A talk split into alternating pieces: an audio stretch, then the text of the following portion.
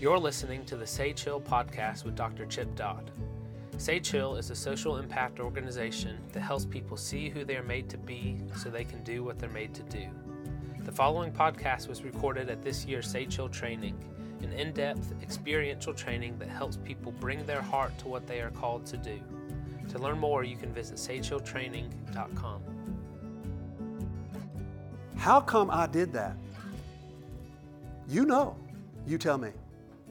Because you know how to do it too. How come I went from this is so wonderful to, hmm, yeah, this is great, good day, but Friday's coming. Protect myself from grief. All right? Great. Brace for hurt. Great. If you accept that you already have it, it won't hurt when it's confirmed. So you're always prepped. Like, don't get your hopes up in that way. Who taught you that? Somebody taught you that. You don't, kids don't come up with that on their own. They don't. They, they thinking crazy thoughts like, like, like William, my youngest in college. He gets two hits his first game in college. Now, he says it's not in college, but I swear I think I remember that. He said it was sixth grade, I remember college, so he's probably right. But he said, he said after his first game, got two hits, he said, You know what, Dad? I may not strike out this season. Do you get that? If the baseball, like, yeah, I may not strike out this season, like, I get that, but you will. Okay? So now, that's William. That's, listen, college baseball, you strike out a lot, and then it gets, just gets worse. So that was like funny talk. Like, we got to teach him again. I got to go back through the mantra. You don't get your hopes up, and that way you won't be so disappointed. And uh, you need to, you know, like uh, understand that what goes around comes around. Pull yourself up by your bootstraps. Just get them all the downgrading stuff. Like, like, listen, dreams are made for disappointment, and life's lessons are about you learning how to be disappointed really well. Okay, I think we're doing great here, don't you think? So, how come I had to come up with that thought? Because I know what that's like too. See, if you're going to live a full life, you, you have to be good at living between celebration and grief. Life is tragic and God is faithful, and all of life is made to be lived from, from the, the, the, the beginning of it to the end of it and everything in between of it and on a daily level. Now, what makes life so celebratory, wonderful, and what makes life so incredibly grief filled? Well, it's the feelings that are the tools that speak it. It's the needs that are filled or not filled that let us be grateful or not grateful.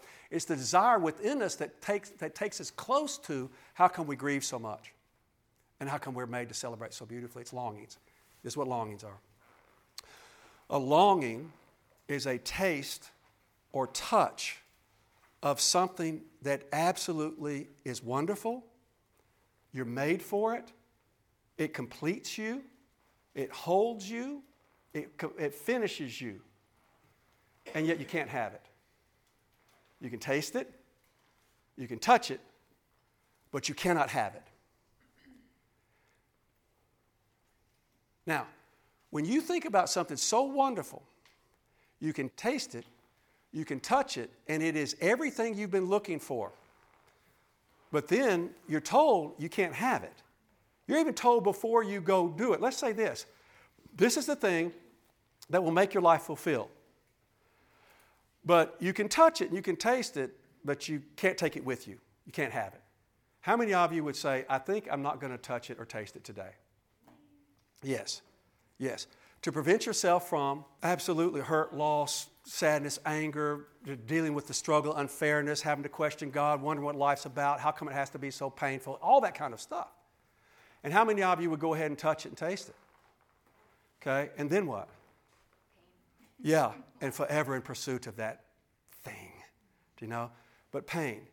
So now, if these longings are really that wonderful, and if you taste them and touch them, and you're made for them, you're born with them, and you taste them and touch them, but they leave you in pain, how many of you are like, I'm not so sure I want to do this? Okay, well, you have to if you're going to be fully alive. We long for four things in this life. We long for home. And home is a place now, please, I, this was serious to them. And I'll say it even though it sounds funny. Swing low, sweet chariot, coming for to carry me home. Okay? I looked across the Jordan, and what did I see? Coming forward to carry me home. A band of angels coming after me, coming forward to carry me home. That was a, a dirge. That was a song of death. That was a song of, I don't want to be here. That was a song of hanging on to hope in the midst of a place their work was dark to dark. And it just wasn't a good life. And they found something in it called longings to let them hang on, so to speak. You know? And I know that song doesn't get really probably good play much anymore. It's, it's mocked a lot of times or something, but that's an example of home. It's the home you're made to go to. That no matter what you do or how life, life, good life gets, you're still not there. Think about your perfect day, and it was really, really, really like perfect, but think of all the stuff that you had to do to get ready for it to be perfect. Okay? And all your friends are laughing, and people are just sharing how great you are and how much they appreciate all you're doing. It's like your food is so cool, and, and they just say, and then somebody like says, I want you to have a $1,000 because it's like, you're just the neatest person in the whole world. Okay? It's like, and you've grown so much over the years, it's just phenomenal right? And it's like, like, can we get together and you tell me your story because it's incredible. All right? You're laughing. What are you laughing about? It does, doesn't it? It does. It does sound awesome, Alicia. And you're almost crying. Yeah. Yeah, and the thousand dollars is just for you. The story is just like gravy or icing.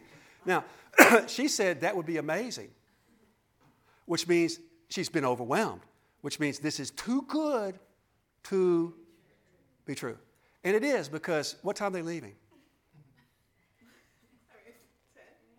Turn out the lights. The party's over. Go to bed by yourself again. And you are lonely on Monday and alone too, by the way, or something to that effect, right? It's a song. Uh, okay, I made it up. I don't, I don't know you exactly. okay.